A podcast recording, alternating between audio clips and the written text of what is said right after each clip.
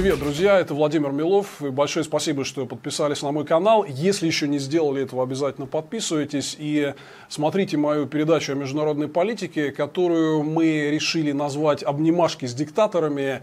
Это часть, фрагмент названия нашего первого выпуска. Можете пересмотреть его. Я подробно рассказал там свое видение того, что сейчас происходит в мире. И на самом деле это коротко можно назвать вот действительно такой формулой. Поэтому мы вредность этих обнимашек будем с вами регулярно обсуждать. И я обещал вам, что сегодня мы поговорим про такую горячую тему сегодняшнего дня, про Брекзит, про то, как свободолюбивая Британия наконец вырвалась из лап хищных бюрократов из Брюсселя или нет.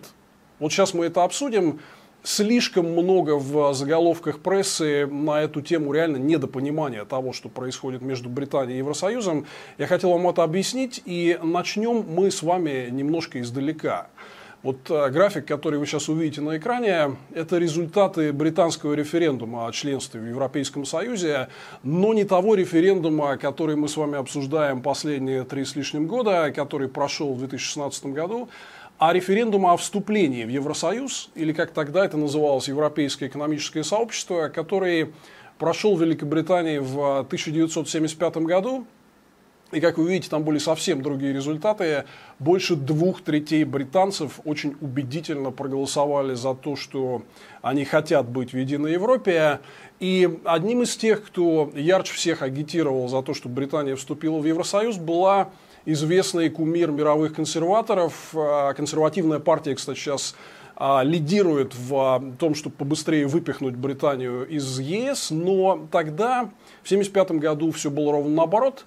Вот вы сейчас можете увидеть фрагменты речи Маргарет Тэтчер на запуске кампании Conservatives for Europe, консерваторы за Европу, Консервативная партия тогда выпрыгивала из штанов, агитируя за а, членство Британии в Евросоюзе. Вот только посмотрите, какими фразами изъяснялась Маргарет Тэтчер на эту тему.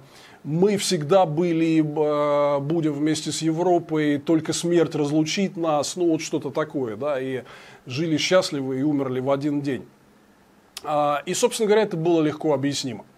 Потому что после Второй мировой войны страны континентальной Европы, прежде всего Германия и Франция, начали очень глубокую, постепенную, но глубокую экономическую интеграцию. Сначала они создали так называемый Союз угля и стали. Это сеть торговых соглашений, которая впоследствии привела к созданию Европейского экономического сообщества и Евросоюза в том виде, как мы его знаем. И это сразу открыло огромное преимущество. Когда вы создаете общий рынок, вы убираете торговые барьеры, барьеры для перемещения людей, для перемещения капитала. Сразу выясняется, что у вас появляется то, что экономисты называют занудным термином мультипликативный эффект, синергия. И вот эта синергия проявилась в Европе в полной мере, в то время как Британия оставалась на периферии Европы. И вообще-то в 70-е годы когда она приняла решение в ЕС вступить, э, ее называли, был такой широко известный термин, больной человек Европы, sick man of Europe. Кстати говоря, вот сейчас в связи с э, настойчивым, навязчивым желанием Великобритании выйти из ЕС, э, всплыла эта фраза снова, и сейчас ее очень часто употребляют применительно к той неопределенности, которая есть по поводу того, что будет с Британией после выхода из Евросоюза – маленькая отколовшаяся страна с э, вновь возведенными барьерами и огромным количеством трудностей. Вот появилось много заголовков, которые, которые говорят о том, что Британия становится вновь снова больным человеком Европы. Так вот, э, разницу в классе вы можете увидеть, собственно, на одном графике. Вообще, я, кроме этого графика, мог бы больше ничего и не показывать. Это график, который описывает все отношения Британии с Евросоюзом и что между ними произошло. Это график динамики номинального ВВП Великобритании в долларах, начиная с 60-х годов и по нынешний день. И вы сейчас увидите его на экране. Этот график свидетельствует об одном. Пока Великобритания в 1973 году не вступила в ЕС, ее ВВП находился на плоском и довольно периферийном уровне, где-то в районе 200 миллиардов долларов. Сейчас он составляет в коридоре от 2,5 до 3 триллионов долларов, то есть увеличился с тех пор в 12-15 раз. Не зря Маргарет Тэтчер, которая очень хорошо разбиралась в экономике и понимала сильные э, стороны общего рынка и экономической интеграции с Европой, не зря Маргарет Тэтчер так вписывалась в 70-е годы за членство Британии в Евросоюзе. Она понимала все эти экономические преимущества. Общий рынок вместе с довольно кардинальными рыночными реформами, которые провела сама Тэтчер, все это дало для Великобритании просто фантастический эффект. Вместо довольно отсталой периферийной экономики Британия заняла реально лидирующие позиции среди экономик мира и во многом благодаря торговле и экономическим отношениям с Евросоюзом.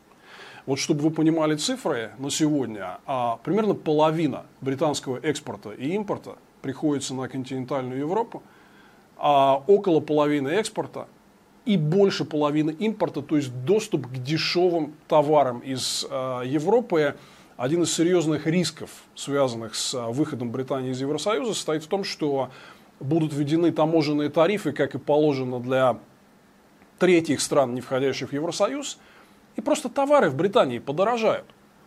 Получив доступ к рынку Евросоюза, а, британцы получили доступ к дешевым европейским товарам. Спросите, как это бывает у жителей Калининградской области, которые ездят в Польшу и Литву закупаться продуктами, лекарствами, потому что там лучше, выбор больше и дешевле. Это происходит прямо сейчас.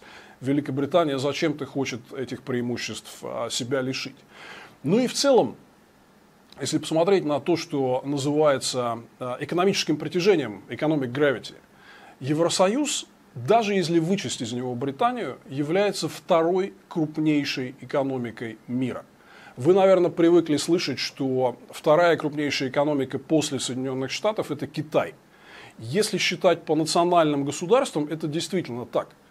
Но Евросоюз, по сути дела, это одно большое единое пространство, которое объединяет много государств, и оно экономически больше Китая. Его совокупный ВВП это более 15 триллионов долларов, даже без учета Британии. В 6 раз больше, чем у Великобритании. Вот такая вот Земля и Луна. Да? Можете сопоставить, кто у кого является спутником. А, но, к сожалению, почему вообще вот идет вся эта тема с а, противостоянием между Британией и Евросоюзом? А, есть несколько причин для этого.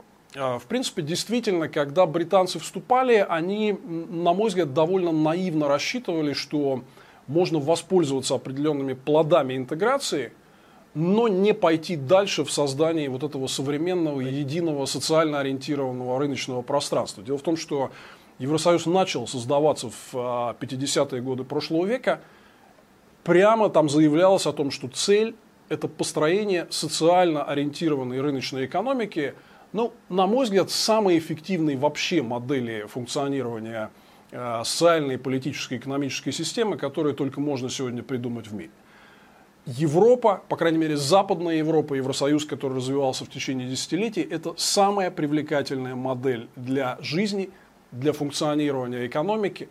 Там есть абсолютная свобода рыночных институтов, гарантии прав частной собственности, лучшие в мире – но при этом и социальные институты тоже высоко развиты. Вас никто не выбросит на улице и не скажет, что если не вписался в рынок, то давай, значит, э, иди, дорогой мой, на кладбище. Там самые высокие социальные гарантии в мире. Все это между собой сосуществует. И ровно по такой логике Евросоюз не просто развивался в а, течение десятилетий, а это было предопределено. Ну вот у британцев были на эту тему некоторые иллюзии, и после того, как они вступили в ЕС, через некоторое время, насладившись преимуществами, они начали ворчать. Вот я хочу напомнить про знаменитую речь Маргарет Тэтчер, которую она произнесла в городе Брюгге в 1988 году, уже на исходе своего премьерства, где она так покритиковала Евросоюз и, в общем, как это часто принято, сравнила его с а, неким таким большим социалистическим монстром, который якобы Европа строит. А в логику Тэтчер не вписывались вот все эти социальные гарантии, которые жизнь в Евросоюзе представляет. При том, что а, самое смешное, что в Европе, в континентальной Европе, как раз тот же самый Брюссель и политику, которую проводят органы управления Европейского Союза, как раз критикуют за навязывание неолиберальной британской модели, например, при демонополизации энергетического рынка, где действительно Брюссель взял за основу британский опыт демонополизации, довольно успешный, и в итоге я подробно рассказывал об этом в своей передаче «Где деньги» на канале «Навальный лайф». В итоге, например, европейцам за последние пару десятилетий э, удалось добиться огромных успехов в развитии конкуренции на энергетических рынках. Например, они серьезно снизили цены на газ для своих потребителей, хотя все равно зависит от импорта. Но из-за того, что столкнули лбами различных конкурирующих поставщиков, цены сбалансировались, снизились, и в этом, конечно же, достижение политики Брюсселя вот эту политику как раз э, в Европе критикуют за то, что она неолиберальная и строится по британской модели, но при этом, с другой стороны, Ла-Манши вот раздаются такие разговоры, что Европа слишком социалистическая. А, в принципе, это говорит нам об одном, что в Европейском Союзе происходит некий синтез различных моделей э, экономической политики, и это на, на самом деле хорошо, потому что это порождает, как я уже сказал, наиболее сбалансированную экономику, а гораздо более социально ориентированную, чем та же американская, которую мы обсуждали в прошлый раз, где нет такого дисбаланса между различными группами населения, действуют высокие социальные гарантии, в отличие от Америки. Но при этом рыночная экономика работает, она весьма конкурентоспособна, весьма эффективна, и вот этими преимуществами Британия а, наслаждалась много лет. Но у британцев не утихала все время вот эта дискуссия, частью которой было вот то а, прогремевшее выступление Тэтчер в 1988 году в Брюге, где она сказала, что в определенных вопросах нам с Евросоюзом не по пути. И вот эта тема с тех пор, она в принципе висела много лет, вот 30 лет она висела домокловым мечом над британской политикой. На мой взгляд, в этом есть а, большой элемент постимперского синдрома, потому что Британия считает себя гораздо более великой, чем просто быть вот частью там, одной из 27 или 28 стран, а, которые формируют Европейский Союз. Британия всегда считала, что она должна играть какую-то более серьезную роль, что она является донором, датирует Европейский Союз. Кстати, вот про а, дотации, э, если смотреть на реальные цифры, а не ту риторику, которую постоянно озвучивают люди, агитирующие за выход Британии из Евросоюза, да, Британия была донором, но не в супер больших масштабах.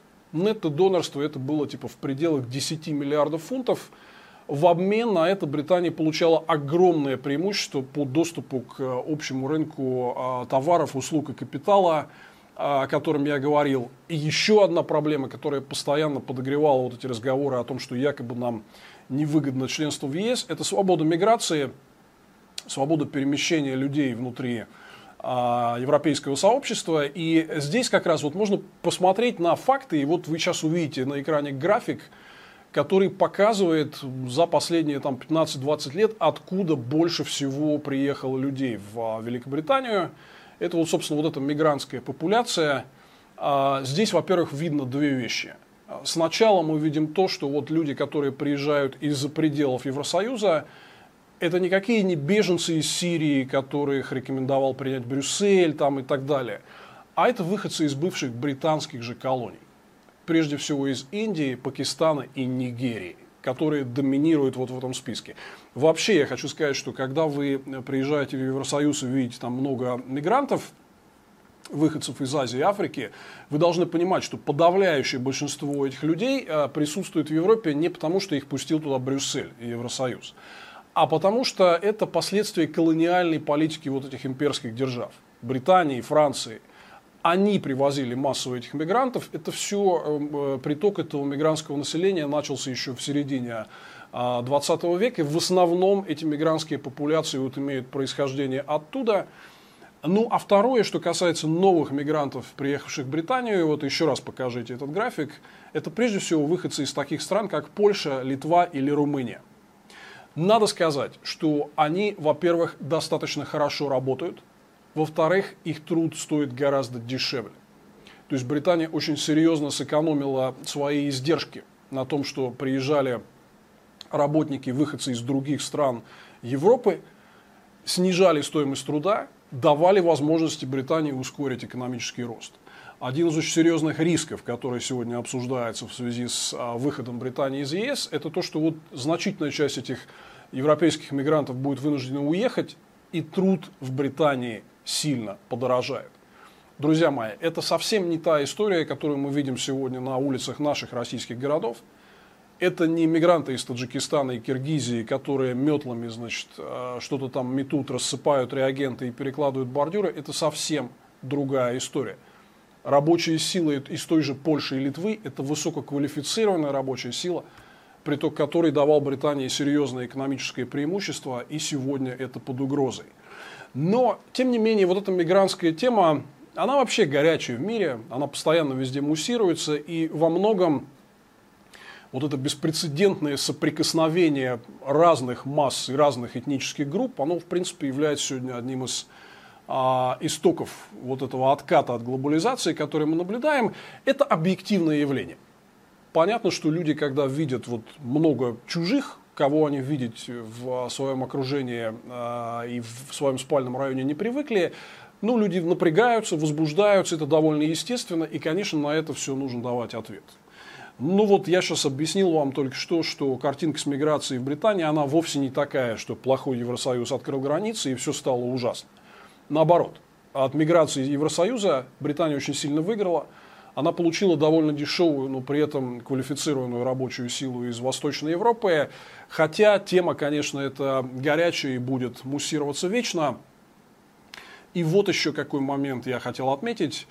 Британия отличается от тех же стран э, континентальной Европы вот чем.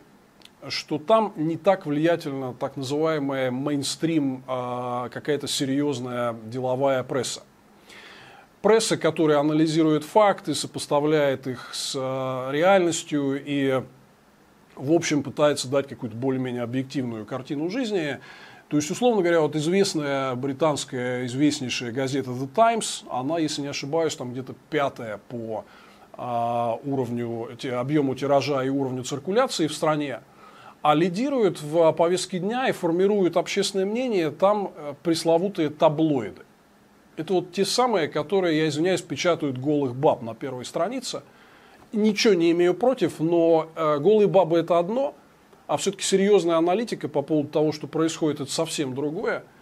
И вы, к сожалению, те, кто следил за этим, могли увидеть, что вот эта вот основная, наиболее тиражная британская пресса, которая состоит из таблоидов с их очень примитивными месседжами, она в абсолютно карикатурном виде описывала то, что из себя представляет Евросоюз, как каких-то отдаленных от жизни бюрократов из Брюсселя, нереальных реформаторов, которые построили очень эффективный, огромный единый рынок с самыми лучшими условиями для жизни и для осуществления экономической деятельности в мире.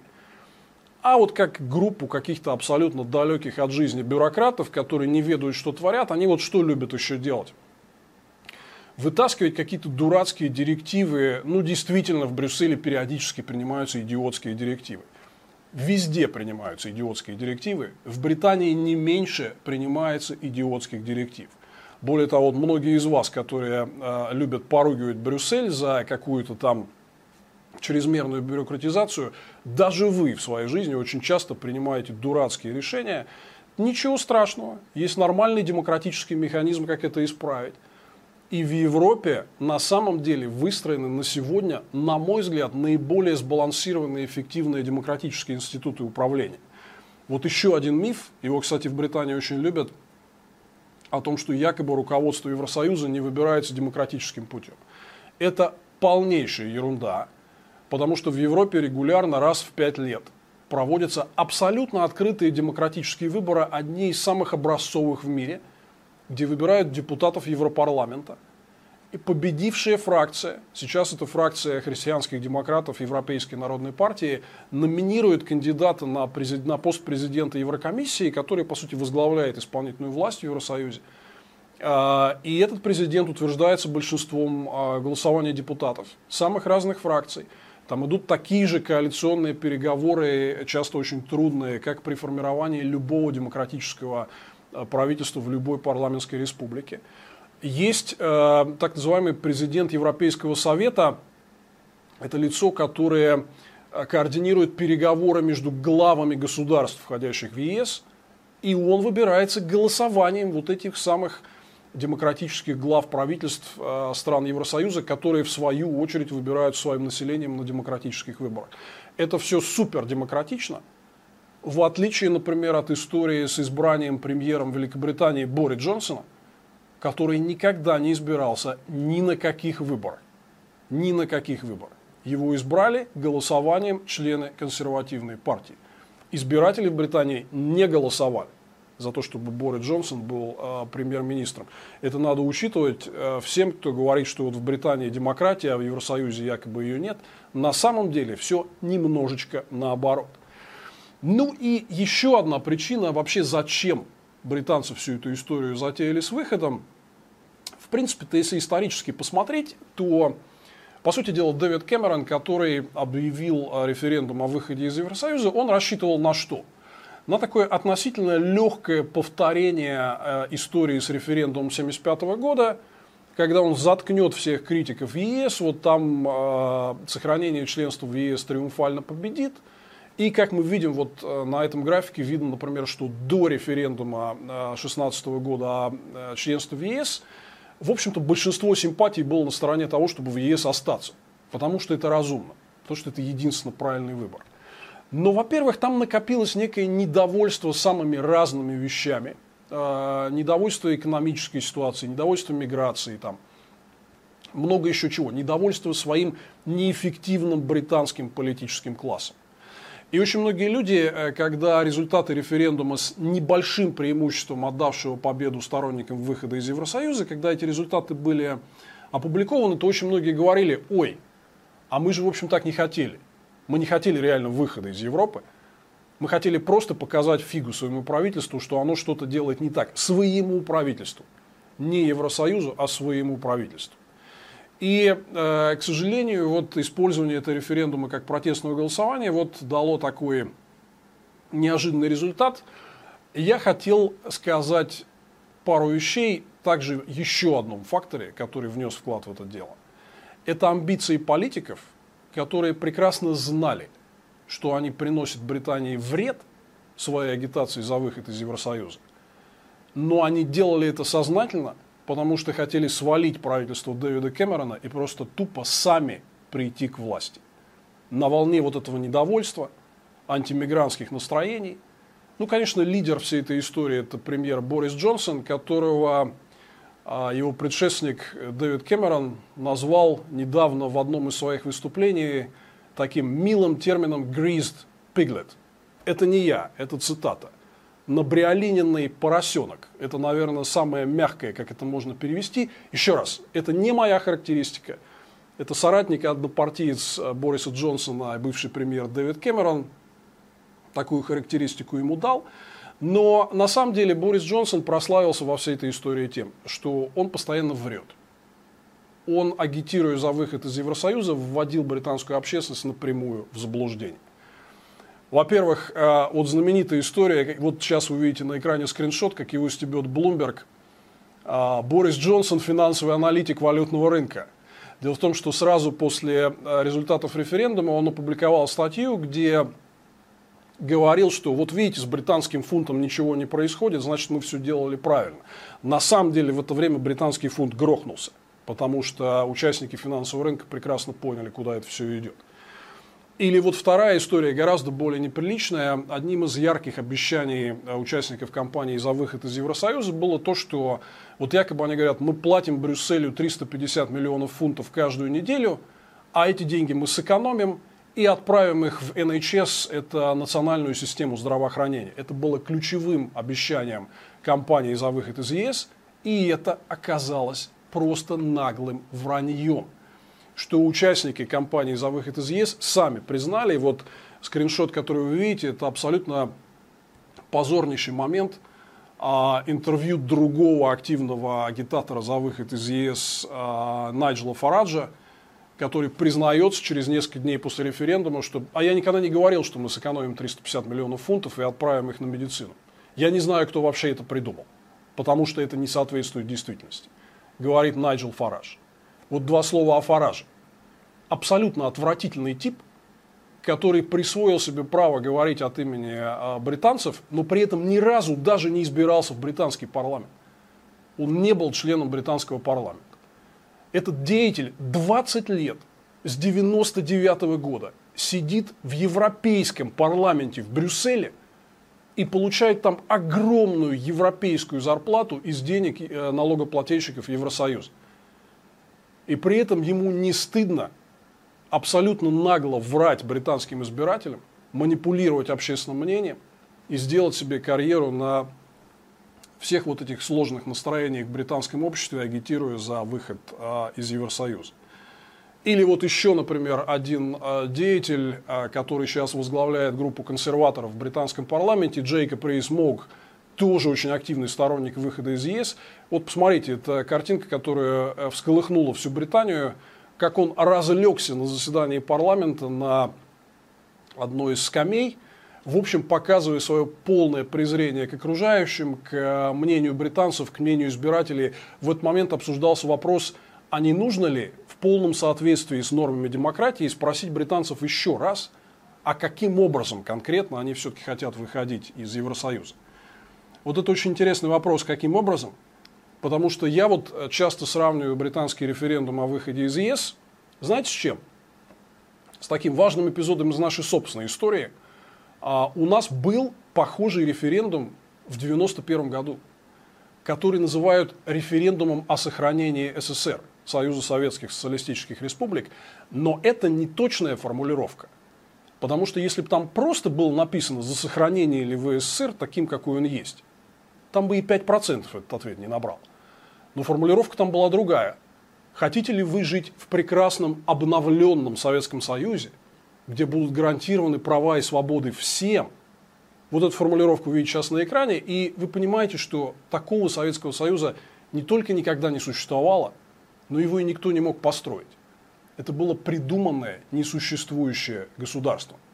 Вот точно так же Британия вне ЕС – это точно такое же придуманное, несуществующее государство, потому что, внимание, основой британской государственности за последние 40 лет – стала тесная интеграция с другими европейскими странами, членство в Евросоюзе и доступ к общему рынку.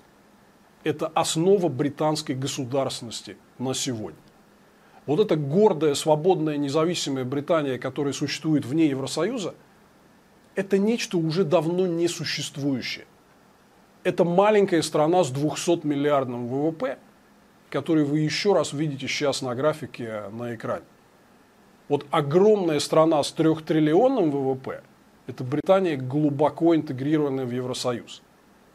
Почему так сложно ее оттуда выдирать? Потому что, по сути дела, по нормам и правилам международной торговли, страна, которая не имеет соглашения о свободе торговли с Евросоюзом, получает, должна получить точно такой же режим, как другие страны, третьи страны, которые тоже таких соглашений не имеют, как какая-нибудь Буркина-Фасо потому что нельзя, никакие э, дополнительные преференции Британии предоставлять нельзя, с ней торговые переговоры о снятии барьеров должны вестись на общих основаниях. Вот как мы знаем, например, на примере э, недавно заключенного соглашения о свободе торговли между ЕС и Канадой, эти переговоры шли 7 лет. Эксперты оценивают, что соглашение о свободе торговли между независимой Британией и отдельным Евросоюзом может занять 10 лет. Почему так долго? Потому что демократия, потому что за каждым членом парламента в любой стране стоят избиратели, у которых стоит там какой-нибудь заводик по производству автомобилей или пальмового масла или еще чего-нибудь.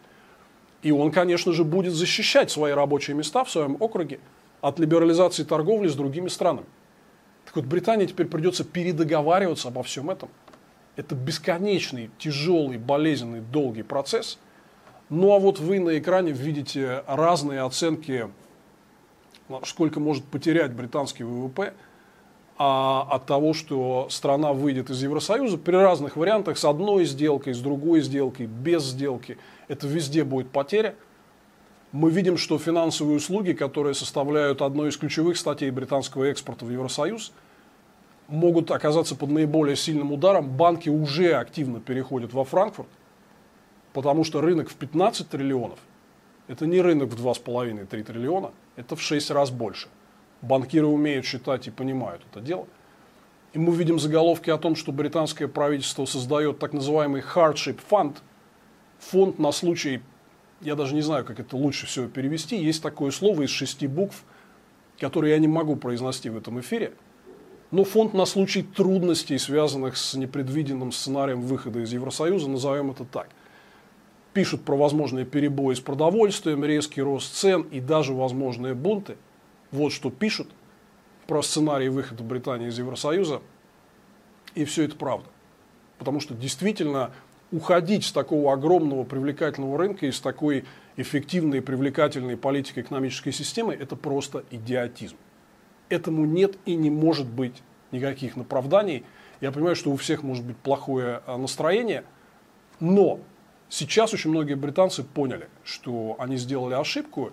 И почему Борис Джонсон и сторонники а, безусловного Брекзита, безусловного выхода из ЕС, почему они так спешат?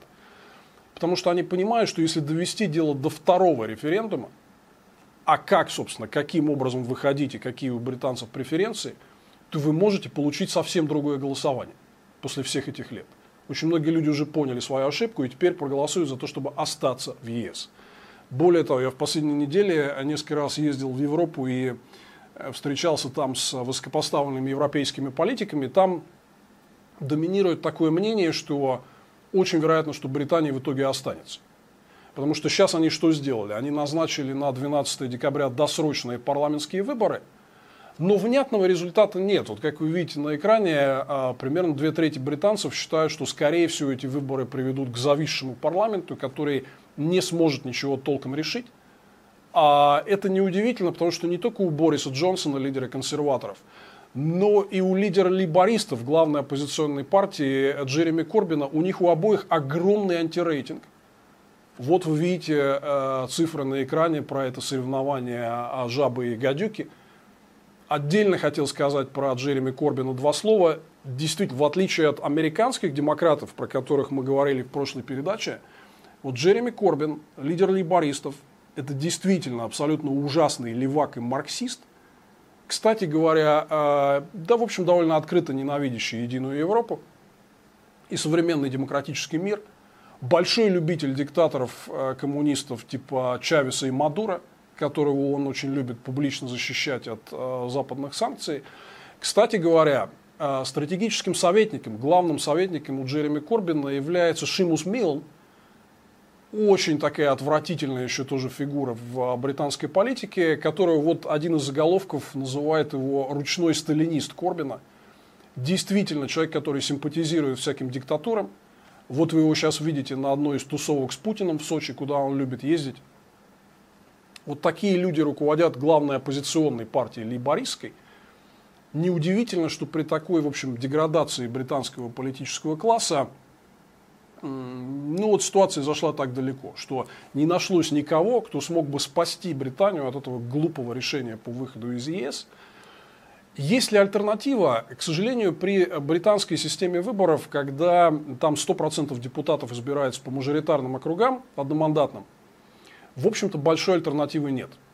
Потому что вот эти вот округа, так называемые constituencies, они более-менее всегда голосуют одинаково, Кроме этого, там случилась такая серьезная история, что в последние годы места лейбористов в Шотландии стала отбирать шотландская национальная партия, что по сути дела, в общем, э, говорит о том, что лейбористское правительство как таковое вместо консерваторов вряд ли вообще возможно.